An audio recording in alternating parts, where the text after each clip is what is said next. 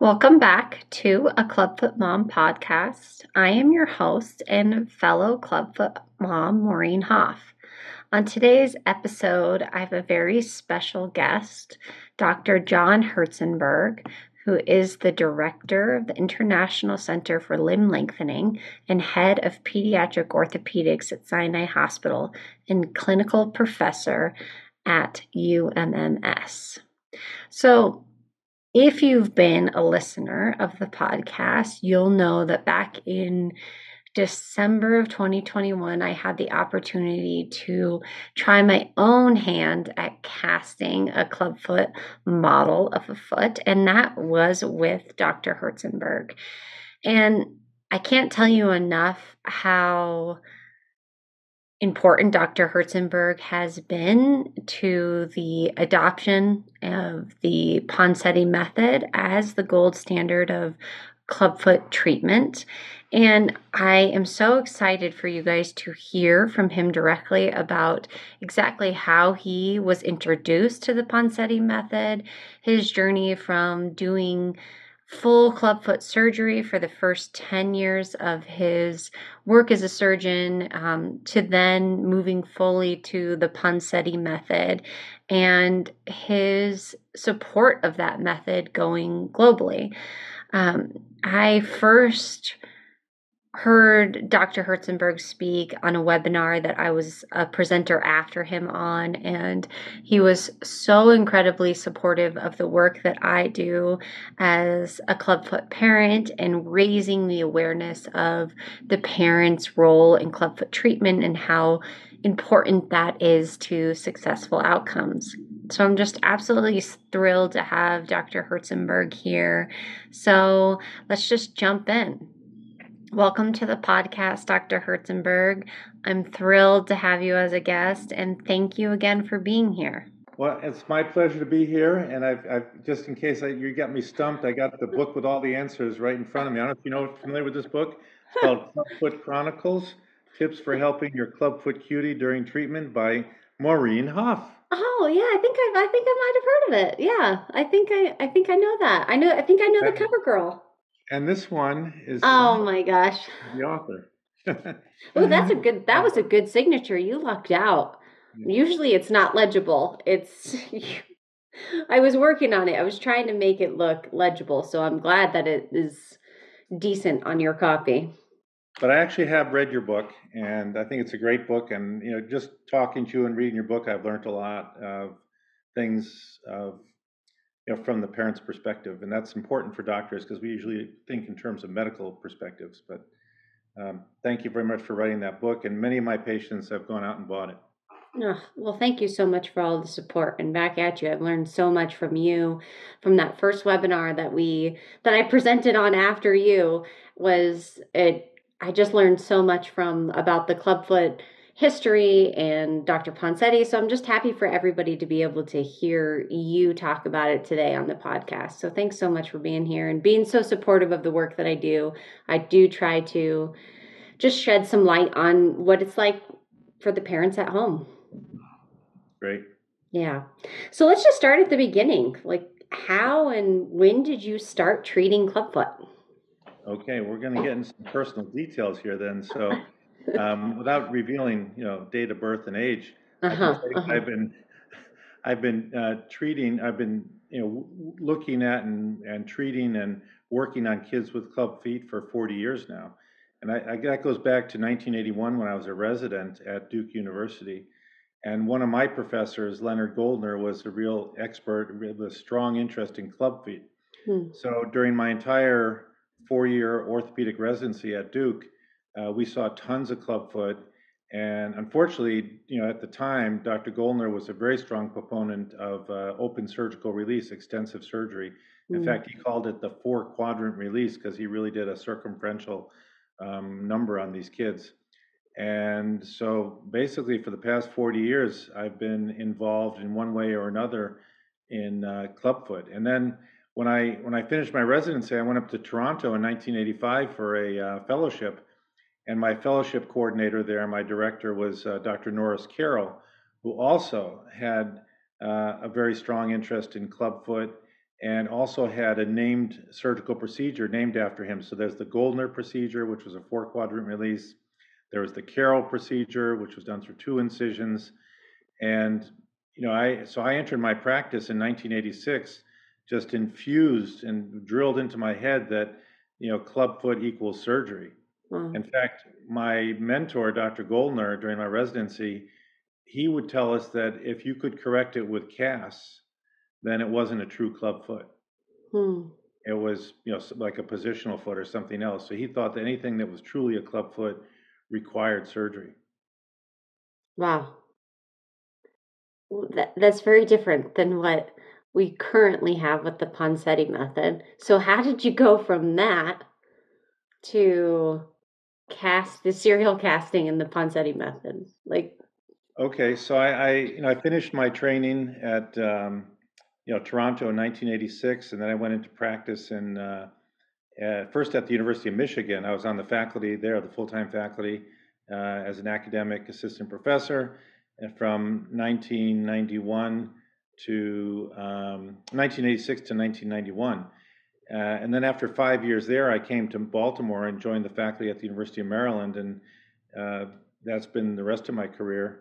Um, so I, the first 10 years of my practice, from 1986 to 1996, I, I did it just the way I was taught. I was a good mm-hmm. student, so I did it the way Dr. Goldner and Dr. Carroll taught me how to do it. Essentially, the way doc, I like Dr. Carroll's method, and I have a theory that whoever touches you last, that's the one you, you follow. Mm. So Dr. Carroll was my the guy who touched me last, and I thought he was one of the best surgeons I ever saw operate. I mean, he truly was a, a wonderful surgeon, great great uh, technician. Mm-hmm. Um, and so I, I, basically, for the first 10 years of my practice, I also operated on just about every club foot I saw. And it wasn't until I'd been in practice for 10 years that I had a chance meeting with Fred Dietz. Mm. Fred Dietz was at the University of Iowa working with Dr. Ponseti. Um, Fred was kind of a contemporary of mine. I'm sorry to say that he's passed, unfortunately, at a relatively young age. But mm. um, at the time in 1997, uh, Fred and I were at a, a, an American Academy of Orthopedic Surgeons meeting where we were working on a committee together. And, you know, this Ponseti method was something we had all heard about. It wasn't a secret. Mm. I mean, Dr. Ponseti had published this in major journals like the Journal of Bone and Joint Surgery. But none of us you know, there's a thing in medicine that we often don't let the facts, you know, blind us. So none of us really thought too much of it or gave it too much credence. People would be dismissive of it. They'd say, well, that's okay for farmers in Iowa because they just clump around in their fields. But for real, you know, people, you got to operate on the feet or something. So there was a lot of bias mm. against Ponseti and against his his work. And you know, when I talked to my mentors, like Dr. Goldner, about uh, Ponseti, he also knew about Ponseti, but he didn't give him any credence. Mm. And the, during the, the time in the 80s and the 90s, when people, there were many different operations that were described for clubfoot, and everybody was touting their special operation, trying to outshout the other guy about how hmm. his method or this method or that method. And Dr. Ponseti was a very soft-spoken guy. Mm-hmm. and you know with a kind of a strange accent and mm-hmm. so he, mm-hmm. he just didn't get much traction in the in the orthopedic world but getting back to fred dietz i asked fred because i really admire as an honest and you know an excellent guy I, I asked him, I said, so tell me, Fred, does this Ponseti thing really work? And he said, absolutely. We hardly ever operate on club feet here in Iowa. And mm-hmm. I said, really? I mean, if so, if Fred said it, you know, I, I got to believe it. It's, I mean, it's funny the way medicine gets promulgated. It's not Mhm. necessarily by writing scientific journals, articles, and publishing books, but it's often just one on one, you know, just talking to a friend. Mm. So I, I challenged Fred. I said, "Well, let me come out and you know to Iowa, and I'll I'll I'll come out and observe, and you can teach me." And he said, "Well, at the time, it's changed now, but at the time they didn't have that many patients because Iowa was kind of a didn't have a big population, hmm and now it's different. Now people travel from all over to get to Iowa to be treated." Yeah. But at the time, it wasn't that it wasn't a destination site for clubfoot. Mm-hmm. And uh, but Fred told me, listen, Dr. Ponseti just published his book um, on the pathogenesis of clubfoot, and so read his book and especially chapter seven, which tells you how to do it. And so I did that. I bought the book, I read it, and started applying it on my own uh, without you know any sort of guidance other than just to read about it. Mm. Um, but as a seasoned surgeon, been in practice for ten years, you know it's not that hard to read about it something and, and, and start to do it. But mm-hmm. uh, after I had been doing it for a year, I, I immediately started seeing amazing results. I mean, this was before. I mean, we always casted Maureen. It was never that casting wasn't anything new, but it's how you casted. You know, short leg versus long leg, where you put your fingers, what what what you're doing with your fingers all that is different in the Ponseti technique. So all of a sudden, when I was following the Ponseti principles, I I was getting these amazing results. Amazing being the kids didn't need surgery; they were correcting with the casting and the tenotomy. And then I'd put them into the boots and bars. And at the time, Dr. Ponseti was just recommending it, I think, for two years. Mm-hmm. Uh, now it's it's changed, but um, I started getting great results. So after doing it for a year, I invited Dr. Ponseti to Maryland. Uh, it just so happened I was president of the Maryland Orthopedic Association that year. So I invited him to Maryland and invited him to audit my practice, to come to my hospital and watch. So I called back, you know, the first dozen or so patients that I did, and we put them in rooms, and we, and Dr. Ponseti and I went from room to room, and you know, after seeing my dozen or so patients, he said, um, he, you know, basically he gave me his blessing that I was doing it right, and of course, he was very happy that I have even that I had even read his book. Mm. I mean, you you probably know Maureen, being an author, that you know, with someone to actually tells you they read your book, it's you know, it's like the biggest compliment you can get. Yeah, you you just assume nobody reads it. That's just right. going to be the like the honest truth. I assume no one reads it. So I'm sure he was like, "You're just well, thrilled whenever whenever it is that you find someone who has read it." So I, I, he was happy about that. He was happy that I was able to reproduce his results. And then from then, I actually said, okay, now I need to really delve into this deeper. So I made many trips to Iowa to visit him. I made a point of going to meetings where he was speaking and demonstrating the technique, um, different courses, and um, as I as I mentioned, we invited him to speak at the uh, Maryland Orthopedic Association, mm-hmm. Um, and so he gave a major address before my group. Mm. So it, it, there, from there, it began a relationship with Dr. Ponseti that I truly, uh, truly enjoyed. I mean, he was a, a real, you know, uh, wonderful man, wonderful person, wonderful personality, an intellectual. Um, he was kind. He was great with kids. Mm-hmm. Um, he wasn't dogmatic. I mean, as great as he was, mm-hmm um, he was humble. Mm. And that's unusual in medicine. You in medicine, people, especially if they're really smart and develop wonderful things, they're mm-hmm. they're you know pounding on their chest saying how great they are, and they want everyone else to tell them how great they are. Dr. Ponseti had this humble nature about him that you know, despite mm-hmm. the fact he was a great man, and a lot of us thought that he should have won the Nobel Prize in medicine for his discovery by the time we sort of had it organized to, you know, get him nominated, uh, he unfortunately passed, and the Nobel, you know, rules say that you have to be alive to get the Nobel Prize.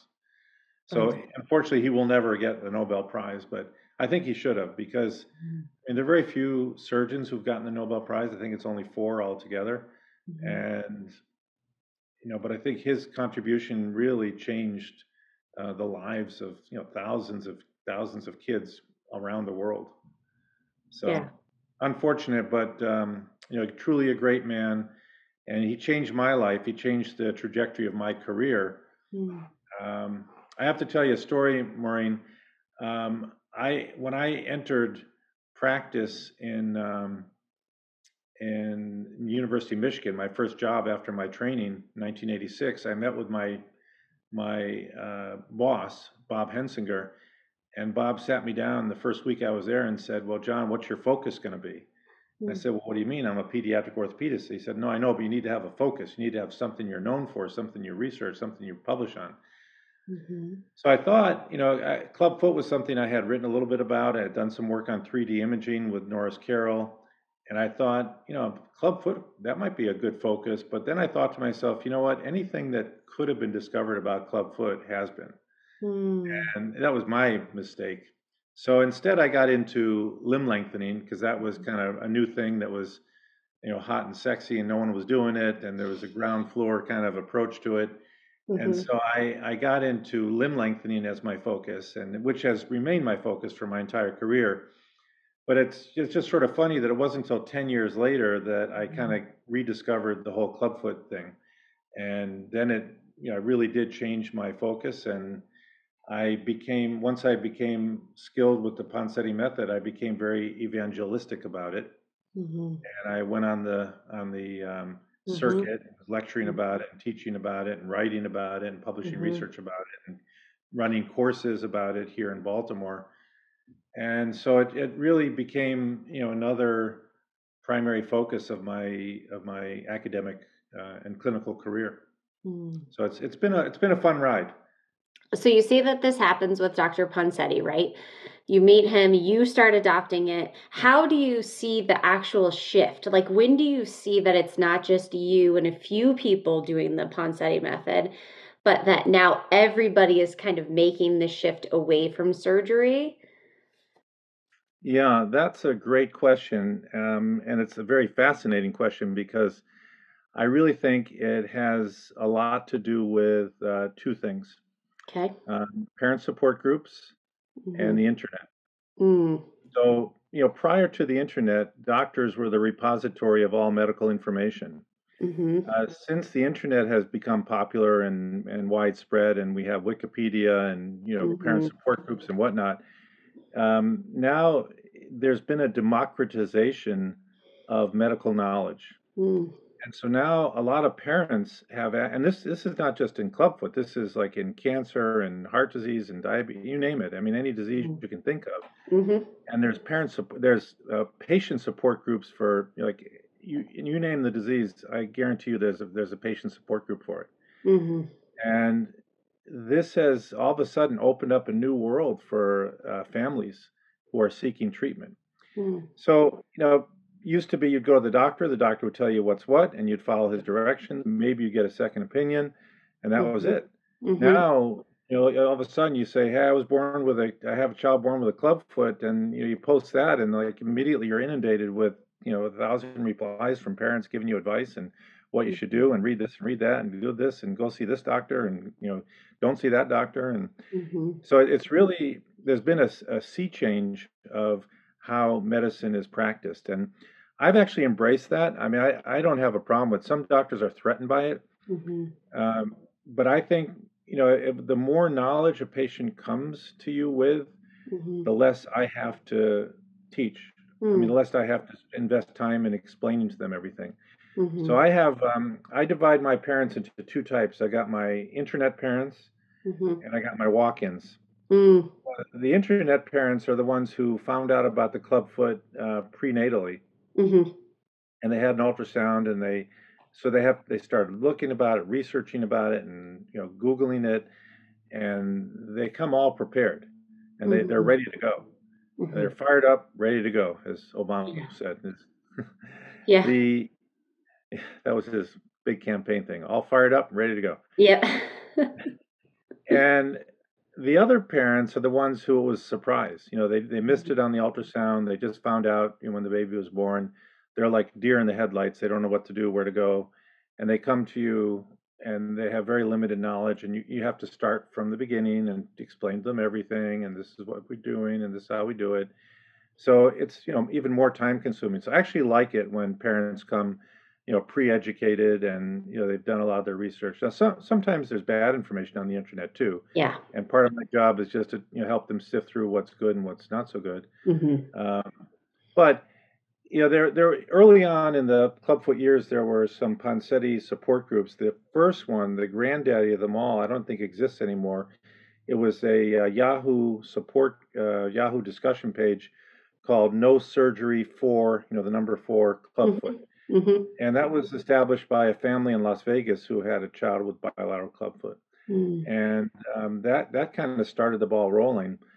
And as as I developed my Ponseti practice, uh, parents became very aware of the Ponseti method because of the internet, mm. and they would ask their local doctors. For example, I had, I had a, at, early on, I had a lot of patients who were driving all the way from New York down to Baltimore to be treated because there was nobody in New York mm. doing mm. Ponseti method. Mm-hmm. And so it didn't take long before the New York doctors figured out, hey, um, we're getting scooped by this guy in Baltimore. So they, they they took an interest and and they mm. they started doing it in New York, and you know you can multiply this around the country, and eventually it reaches what um, Malcolm Gladwell referred to as the tipping point. Mm-hmm. You know, initially mm-hmm. it's like nobody does it, and a lot of people are doing it. Then like I can't believe you're not doing it. Everyone's doing it. Yeah. And so we we kind of we're at that point now where we're well beyond the tipping point. It's the mm-hmm. now considered widely the gold standard.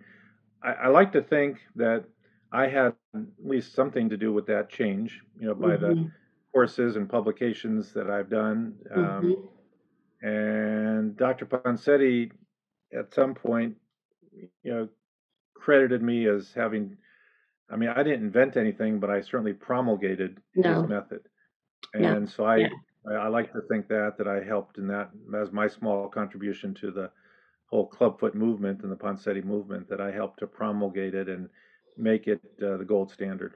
No, I think that's absolutely the truth. I've had other surgeons on this podcast who have said the same thing that because they, I guess um, Dr. Frick was referring to some letter that you wrote to your mentor. Like, how did they respond to when you were like, okay, this is the way you've been doing it for so long. Your mentor had said if it's if you can cast it, then that doesn't mean it's a true clubfoot. And then you come in, you're like, well, actually, I'm going to start after doing it for so long. How did they respond to your change?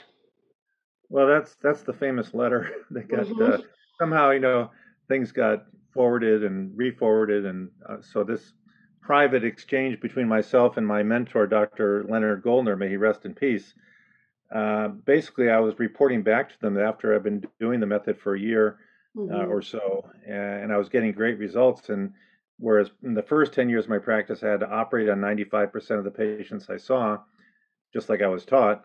Mm-hmm. And the second part of my career, I was operating on less than 5%. So I, I told Dr. Goldner, I said, you know, I, I adopted the Ponseti method. I was very strict in its adherence and I'm not trying to innovate or change. I'm just trying to reproduce his results. And there's been just this immediate change in in, in the rate of surgery required for my kids. Mm-hmm. And so Dr. Goldner wrote back to me, and um, this is a this is a great question. I'm just going to lead into something I wanted to talk about uh, the, the, feet of clay. Um, we'll talk about that in a minute. Okay. On the book of Daniel, feet of clay. Remember that one? Uh, we'll get no, to that. But we'll get to it. okay. so um, I wrote to Dr. Go and I said, you know, this is great. He wrote back to me and he said, John, very terse. I wrote him a three page letter. He mm-hmm. wrote back like a little one liner. It says, John, clearly as a resident, you didn't get it. Mm. So anytime you want to come back for a refresher course, you're welcome, and I'll be happy to show you again how to treat clubfoot. So basically, what he was telling me is that he didn't care what I was saying or what I was mm-hmm. publishing or what the results were you know, he was right, Ponseti was wrong, mm. and that's that. And that that made me think a lot about the whole concept of mentorship mm. and of medical education and learning and being a teacher.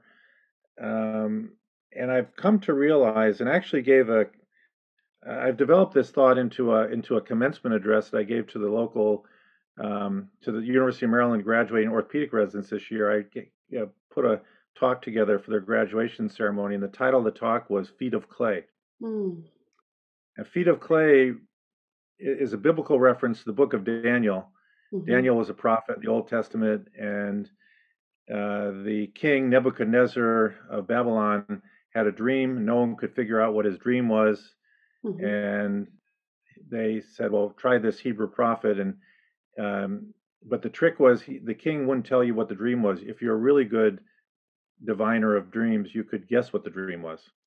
So, mm-hmm. fortunately, the Lord came to Daniel, told him what the what Nebuchadnezzar's dream was, and what the interpretation was. Mm. So the dream was uh, he had dreamt of a a huge statue of a um, of a king, and the the head was made out of gold, and the chest was made out of silver, and the Mm-hmm. the abdomen was made out of bronze, and the legs were made out of iron, um, Mhm. and the feet were feet of clay, and hence the. So then, along as part of the dream is a, a rock, which is, you know, God coming down from heaven, came and smashed the feet of clay, and the whole statue topples over and gets destroyed. And there's all kinds of interpret biblical interpretations about, you know, the the head of gold represents the Greek dynasty, and then the Roman dynasty, and the so forth.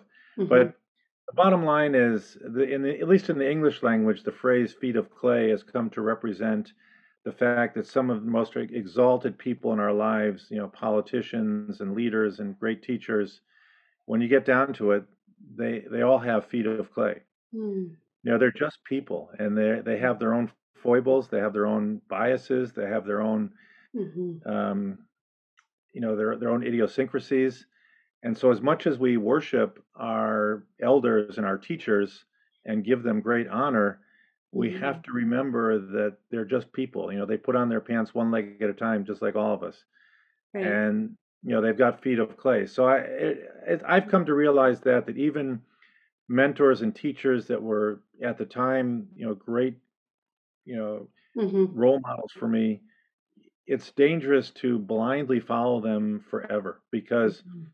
everything changes. Yeah. I mentioned you before, Maureen. The only thing Right. constant in life is change. Yeah. Medicine changes. And so if Mhm. you're doing it the same way now that you did it 10 years ago, there's Mhm. something wrong with you. I mean, you're Mhm. not keeping up with the times. So you, you can't just take for granted everything that you're taught. You, you Mm. have to always be skeptical. And then, if I can bring in one more biblical reference, um, you know, the, the fifth commandment in the Ten Commandments says, honor the mother and father. And we, we use it, I'll, I'll stretch the meaning that Dr. Goldner was my orthopedic father. Mm. And so you always want to honor your parents. That's a very important biblical commandment. Mhm. But we all know as our parents age, that fulfilling that commandment gets harder and harder. Your Mhm. parents become, you know, God forbid, but they become enfeebled and maybe Alzheimer's or maybe, you know, Mhm. all kinds of prob- medical problems. Mhm. And it becomes a real challenge to to honor your mother and father. Eh, But you have to.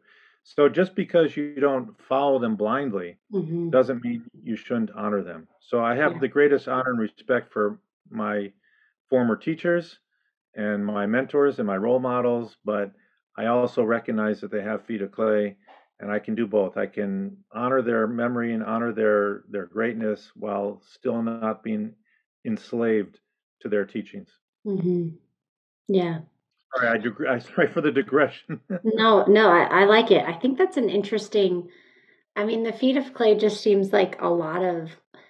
There's a lot of references and metaphor within that. I mean, not just because it's about feet and then club feet, right? You're working with feet, but this like clay is something that's mold- moldable, right? So gold isn't, silver isn't, um, but clay is something that you can change over time. And like you said, change is the only constant that we have. So if it's ever changing, the clay seems to be a good representation of what life is is that it's always going to be changeable. It's always moldable and things are always adjusting. So on that note, if it is always changing, where is it going to where do you see clubfoot treatment changing in the future? Um, well, you know, I, first let me preface that by saying that Dr. Ponseti, even within his own lifetime, Yeah. was ever changing. Right. And I like to tell my patients that when Dr. Ponseti started, um, the boots and bar was was a two year thing, or maybe it was a Mhm. one year thing when he started. But then he realized there were relapses, so hmm one became two, and then two became three, and three became four, and then he died. Mm-hmm. And you know, had he not died, I think it was '93 when he died. But uh, Mhm. when had he not died, we think that four might have become five. We don't know. hmm So now we tell our parents that you know four is the minimum, but we encourage five. Yeah. Um, so he he was he, I, I we even as uh, when I knew Dr. Ponseti from 1997 onward, um, I saw him change. Like for example, I remember seeing my first atypical clubfoot, And now that's like all over the internet. All the parents are tuned into atypical, the lateral crease, and all that kind of Mhm. stuff.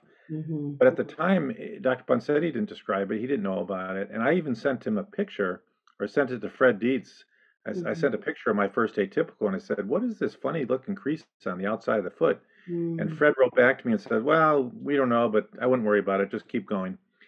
But Dr. Ponseti really thought about it and he ended up publishing a paper about the atypical foot, you know, well into his late 80s. He was still publishing medical works.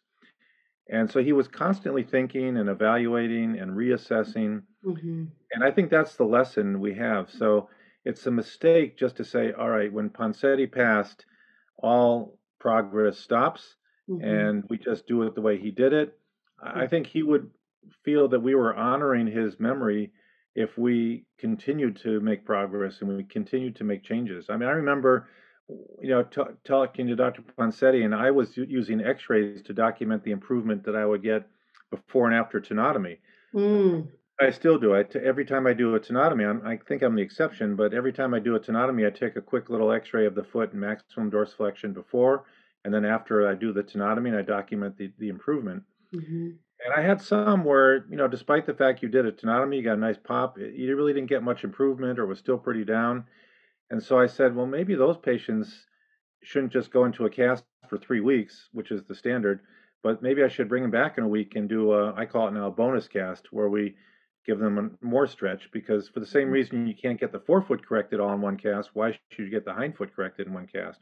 Mm-hmm. So I, I remember talking to him about that and saying, Dr. Ponseti, this is what I've been doing. And he thought about it and he says, Yeah, I think that's a good idea. I think you should keep Mhm. doing that. So he was very thoughtful. He was not uh, dogmatic Mm-hmm. in a negative way. I mean, he he he was very um, willing to entertain new ideas and new new uh, concepts. Um, some things he liked, some things he didn't like. Mm-hmm. Uh, he never really warmed up to the the Dobbs bar. He felt it allowed the foot to go into plantar flexion into equinus. Mm-hmm. Uh, but he he was open to change and open to development. So your question is, what do I think is in the future? Mm-hmm. Well, one thing I would say, I think in the future we're going to see sensors in boots. Mm-hmm. Um, you know, heat Mhm. sensors, so we can really gauge um, compliance. Mm-hmm. That's been done on a research basis, but I think you know from research it's going to then eventually filter down to a day-to-day thing. These sensors are not that expensive, and so the companies that make boots and bars will probably figure out a way to embed a sensor that could then be uh, read or interrogated during the patient visits, and we can really see you know truly if the kids are wearing them and how many hours a day. Yeah. So that's going to be helpful. Um, I think that there's been some interesting work uh, done in uh, London on muscle stimulation, uh, peroneal muscle stimulation, using muscle stimulators. And I think there's Mhm. room for development in that area. Uh, definitely improvements in the boots and bars. I mean, we have the design that Dr. Ponseti and Mr. Mitchell came up with years ago, but there's you know there's definitely room for improvement there. I think the Dobbs was a stab at trying to make it better, and I, I think other th- changes could be made. And then the big thing I think would be if if uh, we could develop a a no bar bar, you know, the unilateral bar, unilateral device, Mm-hmm. and that's a challenge. But you know, people are talking about that kind of device too, Mm-hmm. and so I, I think we'll see changes. We'll see changes in the boots. We'll change changes in the bar. We'll see changes in supplementary muscle stimulation and uh, physical therapy type things. Mm-hmm. Um, so I, I think the, the you know it's wide open and the future looks bright because we still have challenges. We still have Yeah. too many relapses, too many problems. Uh, not all club feet are the same. One of the things that I've learned as a parent in more of the work that I do with the clubfoot community is just there is this kind of dogmatic I like idea that we need to do everything a certain way and that this is the Ponseti method and this is how it all needs to happen. And there's this idea that like if you do all these things right the clubfoot is going to be cured and your child is not going to have any more issues right? And I think for me where I see it kind of moving forward is as a parent is helping parents understand that even though it's there is this proven method and it's come such a long way from full on surgery that that doesn't mean that your child still isn't an individual person, an individual case, an individual patient, meaning that there are going to be adjustments and changes and that you need to treat the child who's in front of you and you need to as a parent too address all of those things individually instead of looking at it as kind of this generalized i'm going to do all these things and it's going to equal this outcome and then i'll never have another issue again. Um, i think there's still a long way to go in that as far as the parent perspective goes of kind of seeing I, that I, I, I would uh, agree with you 100%, Maureen. Um, you know, once a club foot, always a club foot. I mean, it's better. It's not turned in. It's not uh, mm-hmm. hooked. It's not, you know, it's much better after we are treating it, but it's still not a normal foot. Club feet are still smaller, stiffer, and weaker than a normal foot. Yeah. And we call it club foot, but it really should be called club leg because it, mm-hmm. the condition starts at the knee down. So mm-hmm. the calf muscle is small, all the muscles are weak and so a smaller, stiffer, weaker foot doesn't function as well as a normal foot. Mm-hmm. And as much as Dr. Ponseti would, you know, and here I have to, you know, say he would, you know, say, say that, you know, after treatment, the people are normal, but they're not really. I mean, even though he would, you know, when he had one famous patient that was running a marathon, and that's mm-hmm. great. Mm-hmm. You know, a slender guy running a marathon, okay. But I have plenty of kids in my practice who, especially as they get to be teenagers, they get to be a little heavier, a little bigger, more active they start to complain of uh, achy feet mm-hmm. after they've been, you know, up on the, you know, on the basketball court for an hour and a half or something like yeah. that. Yeah. So I have, um, I've recognized the fact that these feet are not normal, mm-hmm. and so when they when they complain about you know pains and aches that they're getting, we talk about you know shoe modifications. We talk about mm-hmm. having carpet instead of hardwood floors. Uh, we talk about the fact that maybe there are certain sports that are not ideal for someone with clubfoot, and other things yeah. that are better. I yeah. try to steer them towards, you know, things like um, swimming and bicycling and weightlifting and things that are not stressful on the feet, as opposed to you know long distance running, track and field. Soccer. Now, having said that, I don't have that discussion with them until they are teenagers because Mm-hmm. I do think that in childhood, part of being a child is trying out new things and experimenting and seeing what you like. Yeah. But you know, I, I, tell them if you, if it hurts every time you come back from soccer practice, it's sort of you know maybe God telling you that you're mm-hmm. you're, you're stressing it too much. Yeah, and I think that's an important thing. I think as parents, we get uh, I hear a lot from parents that people in the medical community, whether that is the pediatrician, anyone like that, is like clubfoot is the best birth defect to have because we can fix it, right? There's something you can do to fix it. So we're kind of told that and you internalize it as a parent like okay i'm going to do all these things and then it's going to be done like she's going to be fine and yeah. there seems to be some re-education that i think i've definitely gone through because i go like okay no that's not actually the case like it there are a lot of cases where it's still clubfoot. So I don't know. And it's going to be a growing, she's always going to have clubfoot. And being okay with that and saying that out loud and not going like, now it's going to be fixed and she's going to be fine. And knowing that no matter what happens moving forward, it's something that she's going to deal with. And that's okay. Yeah. I mean, that's maybe there's a certain disappointment that some parents may have, but uh, the way uh, you know, I like to. I have these little phrases and catchphrases that I use, and I tell them that listen, you're dealt a certain hand in life, mm-hmm. and that's the hand you have to play.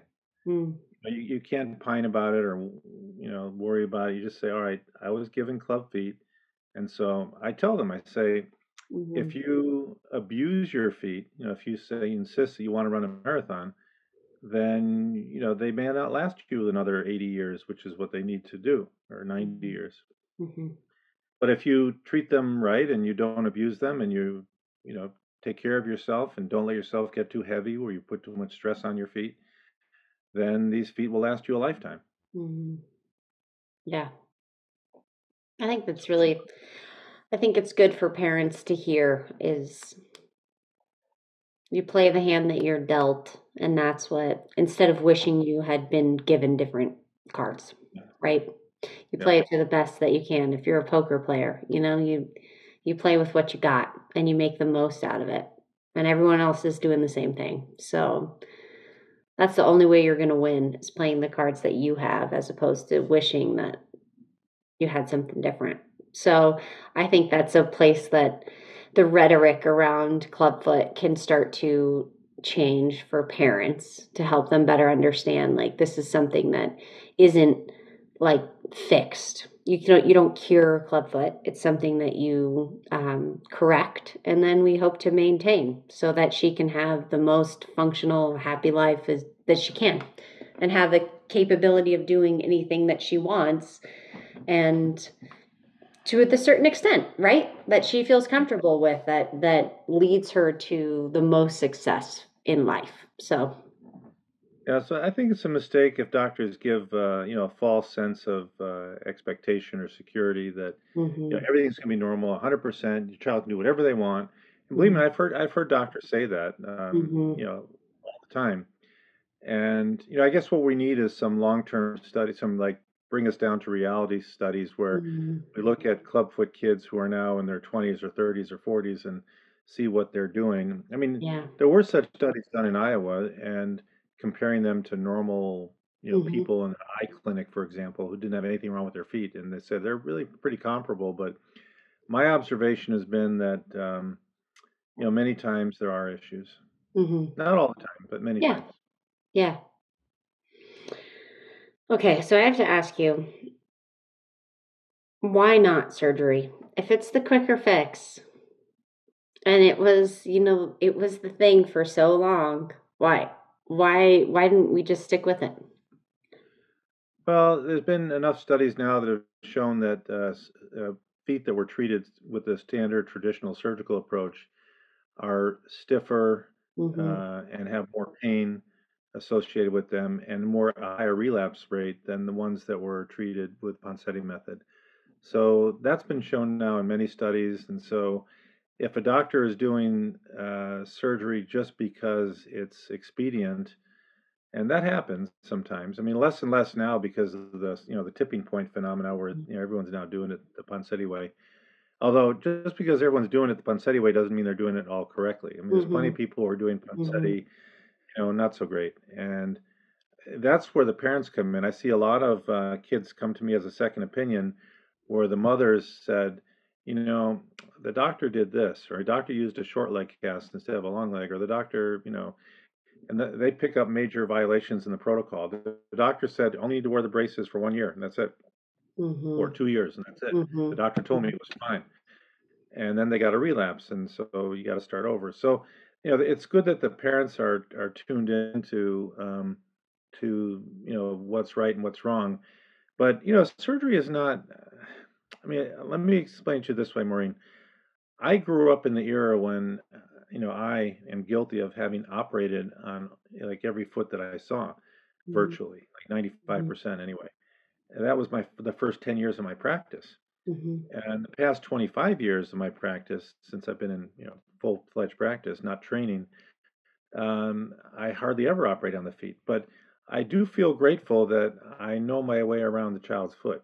Mm the young docs who are coming up nowadays, the you know, who are they didn't know anything other than the Ponseti method. Mm-hmm. So we have a ton of young doctors who trained in the past 20, 25 years, and they never saw the extensive open surgery. Mm-hmm. And there are cases when surgery is required, when despite mm-hmm. your best efforts, you just can't get the foot corrected with casting and tenotomy and all that. And so there are, uh, you know, a small number, uh, but definite number of patients that need um, the the more aggressive open surgical approach, either posterior release or posterior and medial. Um, but you know, I feel grateful knowing, you know, I'm confident enough in my surgical skills that I know my way around uh, a child's foot. As you know a little small child, and I feel very comfortable doing that surgery because I did it, you know, so often in my training and the first ten years of my practice the doc the young doctors now are a little nervous because they haven't had that exposure and mm-hmm. so that's the that's the downside to the fact that people aren't doing surgery now mm-hmm. um, and then there's certain situations when you're on a, a you know a short-term surgical mission you know, to Nicaragua, for example, where you're only going to be there for one week, and you either operate on it or the kid doesn't get treatment. Mm. And so there's sometimes when we end up doing surgery just because for that particular child in that particular situation, it's the most expedient thing to do. hmm Although the better thing is to teach the locals how to do the Ponseti method. Um, Yeah. but yeah, there's challenges, and for many years we went to Nicaragua. I think about ten years in a row. We were going every year, and we taught as best we could. But there was real problems with the real challenges with follow up, with uh, boots and bars compliance, Yeah. And so we would often see kids come back with relapses, hmm uh, you know, pretty significant relapses. But they were never. They were always much easier to deal with than uh, someone who was relapsing after surgery because once they've had surgery, they're full of scar tissue. Yeah. To, to go back again and reoperate on them is like very hard. Mm. And some of those kids who have, uh, a few of them would respond to casting, but a lot of them, you know, there wasn't much you could do. We had to go to much more aggressive means, taking wedges of bone out or putting on external Mhm. fixators, things like that. But, you know, in general, I would say the less surgery, the better. hmm Coming from a surgeon, so that's something. Well, you know, there al- we'll, we'll always have surgeries we can do. You know, it's not a, and you know, many of the Ponseti patients do need surgery. You know, maybe 10 or 15 percent need to have an anterior tib transfer, Yeah, right. Right. Um, and I, I think it's still, I think, you know, the, the one thing that I wrestle with is how much dorsiflexion do you need? hmm We're talking earlier, and you told me that your little baby doll has got 20 degrees of dorsiflexion, which is like amazingly good. Yeah. But there's plenty of kids who have like, you know, barely zero degrees or maybe five degrees of dorsiflexion. Hmm And is that good enough? Yeah. You know, should, should we be striving for better than that, and how? And you hmm know, what are our what are our strategies for that? So, you know, there's still many unanswered questions in clubfoot. You know, Yeah. it's not a it's not a done deal. Yeah. And I think that's the part that comes back to the always changing, right? Like things change and there's can always be things that can be improved within a certain method. And I think I like that about Dr. Ponseti and all the things that I've heard about him is that he was willing to hear that and was open to it, right? Absolutely. And whereas some people aren't as open to that that idea and I try to do that as I work moving forward too, not just getting this idea of this is exactly what I should be saying and this is how it should be done is this always changing what we're saying to parents and what they need to hear so that they because there is that big component like you're saying the parents are this big component to clubfoot treatment to the successful outcome and a lot of the time I did all this work because it felt like they were an afterthought. That it was like, okay, you're doing, you're expected to do all this work at home, but um, you know, we're, that's just the expectation. And there's all these variables in life that then impact your ability to really comply with what your doctor is asking you to do. And Yeah. so, what I try to do is try to create resources and education and to empower parents to know what is expected of their role so that they can feel confident in getting to the finish line because they're such a big part of it and they have to um, they have to acknowledge that to be successful i think Well, Maureen, uh, if I can give you another shameless plug again, the fact that you took the time to write this book, I'm holding up your book, and I guess your audience is not seeing us, they're just hearing us, but I'm holding up Sure. Clubfoot Chronicles Tips for Helping Your Clubfoot Cutie During Treatment by Maureen Huff. hmm And I got my own autographed version here. yeah Um, I, I think the fact that you took the time and energy and effort to put pen to paper and to take it through to publication is a tremendous, um, a tremendous, uh, really monument to your your contribution.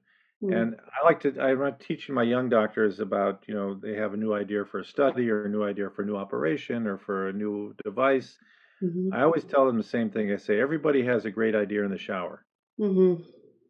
Right. So I'm sure at one point you're taking a shower and you said, I should write a book about my experience with clubfoot. Mhm. And a lot of people probably had that same idea when they're taking a shower. But the, Mhm. what's really important is what happens when you get out of the shower.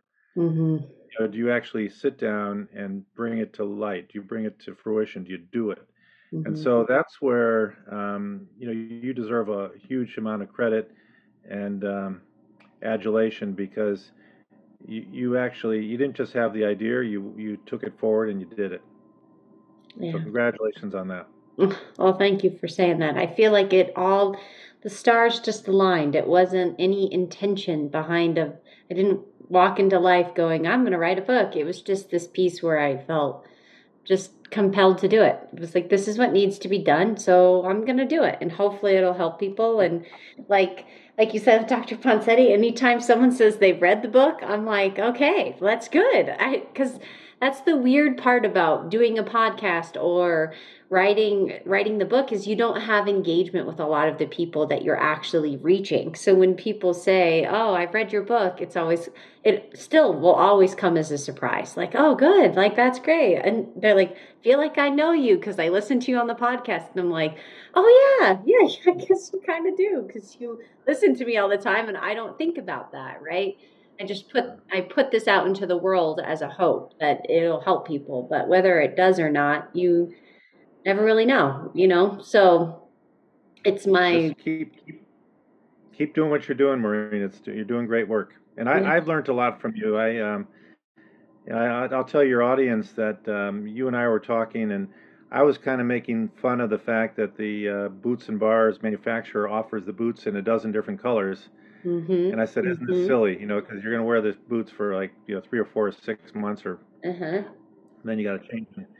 and you got to spend extra for the colors. And you say, oh, no, no, no, no. When the kids get to be a certain age, they become invested if they can choose which color they want. And you, you related your experience with your daughter, how you would sit down with her with a different color wheel and say, all right, which color would you like for your new shoes? And when she chooses periwinkle or sunflower or, you know, mm-hmm. whatever, and then when they come, that's the color you chose. And so they're, they're much more invested into the, the whole process even as kids. So that yeah. I mean, I've used that with a lot of my parents, and so thank you for bringing that mm-hmm. to my mm-hmm. attention. And all your other insights in your book have been very helpful. Mm. Well, thank you so much. And before you go, before we end, I have to ask you the same thing I ask everybody at the end of the podcast, which is because I'm a moment person. That's like my thing. Is like little moments that you find in life, especially when you're dealing with something that's long term and complex. So, what's a standout special moment for you?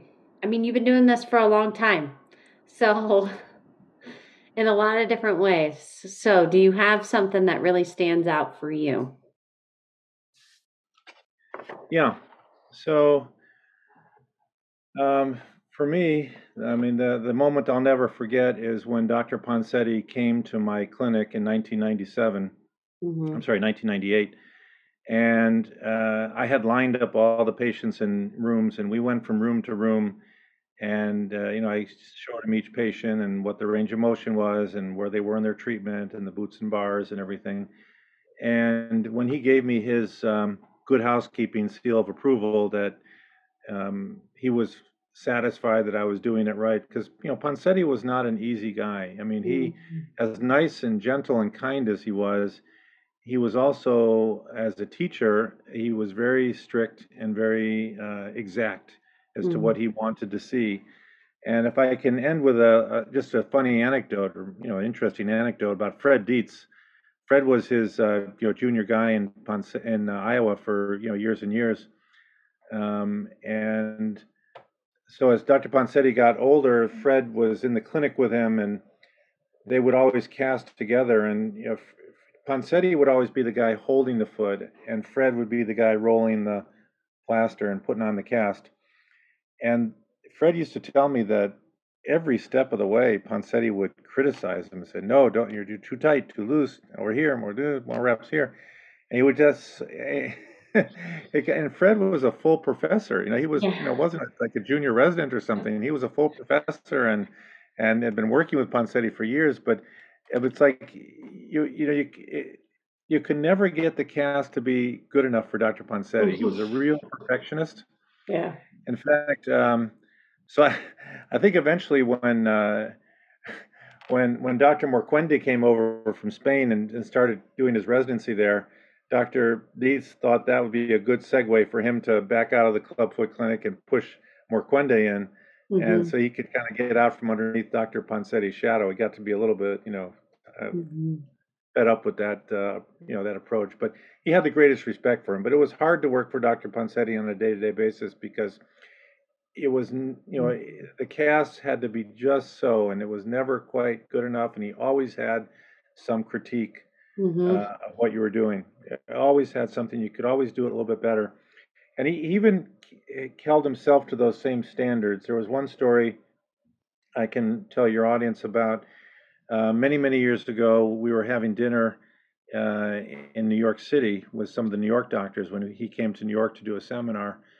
And he turned to um, one of the elder statesmen in New York, the old guy who had done a lot of work on clubfoot, as well and said uh, it was Wally Lehman, and he said, you know, Wally, I, I, and and and also I got to preface this by saying that Dr. Ponseti was about 89 years old at, at during this dinner.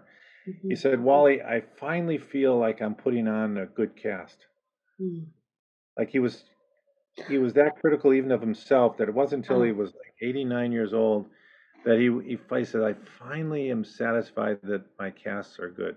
Wow. So it's kind of like this, um, you know, like almost like the, um, you know, the Karate Kid. You know, wax on, wax off. You, you spend years and years just learning how to do the motions, and then you finally, finally, finally, you get the uh, you get the skill. But it's it was amazing. So he's an amazing man. He affected my life incredibly. Infected he mm-hmm. affected uh, you know thousands of other kids and vicariously through people like myself and other people who have learned it. And so he, he his his teachings have been projected onto literally millions of kids around the world. Mm-hmm. amazing. Amazing story. Yeah it's incredible. So if someone's listening in your area and looking for clubfoot treatment where would they be able to contact you and your team Uh, well, people can come to my website. Uh, mm-hmm. Our website is uh, limblength.org. Okay. Um, you know, limb lengthening is the other hat that I wear, my other service line. Mm-hmm. And uh, anyone's welcome to contact me through email. I'm usually pretty good at answering, um, you know, right away. Mm-hmm. And uh, happy to entertain any questions. I also have contacts around the country, so I realize that not for a lot of people, traveling is not an option. Mm-hmm. And so if I have someone, for example, in uh, Colorado who needs a referral, I know people in Colorado and Utah mm-hmm. mm-hmm. who I can refer you to. Yeah, I like that. I appreciate that. And actually, that's one of the things I've heard about you from other from other parents. So your rep- your reputation precedes you as you respond to emails and you also refer to other people who are more local so that people aren't expected to travel because that is that's one of the things that I try to be sensitive with too is that it's not always a reality for parents to be able to travel to get treatment. And so part of that is being able to find people that are local that can do it. So Right. Well, definitely I mean, appreciated. If, if we haven't created a cadre of people out there who are capable and competent, mm-hmm. then we've failed yeah. because you know let's face it none of us myself included are going to be here forever mm-hmm. and you know if we if we don't leave a legacy of um, trainees and mm-hmm. um, students that um, can competently carry on the tradition then we failed mm-hmm. well i think you guys are doing a great job so far so let's just keep up the so we are good work if, if I can make up a, a shameless plug, we um, we've been doing clubfoot courses in Baltimore every mm-hmm. um, couple of years, and we haven't done it for the past couple of years because of COVID. Uh, we, we went virtual with our course, our annual course we do, and we went uh, hybrid. But uh, we've decided that this coming year, 2023, in August of 2023, we're going to have a uh, in-person clubfoot uh, one-day mm. course uh, sort of an advanced Ponseti course. So I, I, hope that we'll get a lot of doctors coming to that. Yeah. That, I mean, I do think that that's one of the things as parents that we see moving forward is like all of the original kind of call them the Ponseti guard, right? What what happens when they retire? Because that's a reality. We need to make sure that that continues and that parents um, and doctors have that same training and ability to move it forward because it's definitely on the forefront of parents' minds too. It's not just the medical community, but like, okay, how are we going to make sure that the people coming up are going to be able to do the same things? So definitely appreciate right. it. I, you know, here in Baltimore, I've um, taken on a junior partner, Phil McClure, and he and I do our clubfoot clinic together. And so I feel confident that you know, whenever I decide to retire, I've got a very competent and extremely talented young man who's going to carry on the tradition here. Well, that's awesome.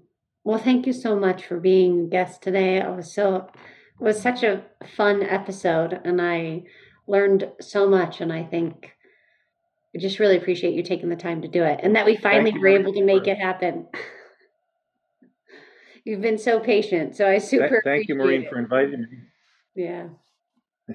I appreciate the invitation, a chance to speak to your audience, and um, I just want to commend the excellent work you're doing on uh, advocacy and teaching. Um, you know, all the more power to you. Keep it up. Well, thank you so much. I so appreciate it.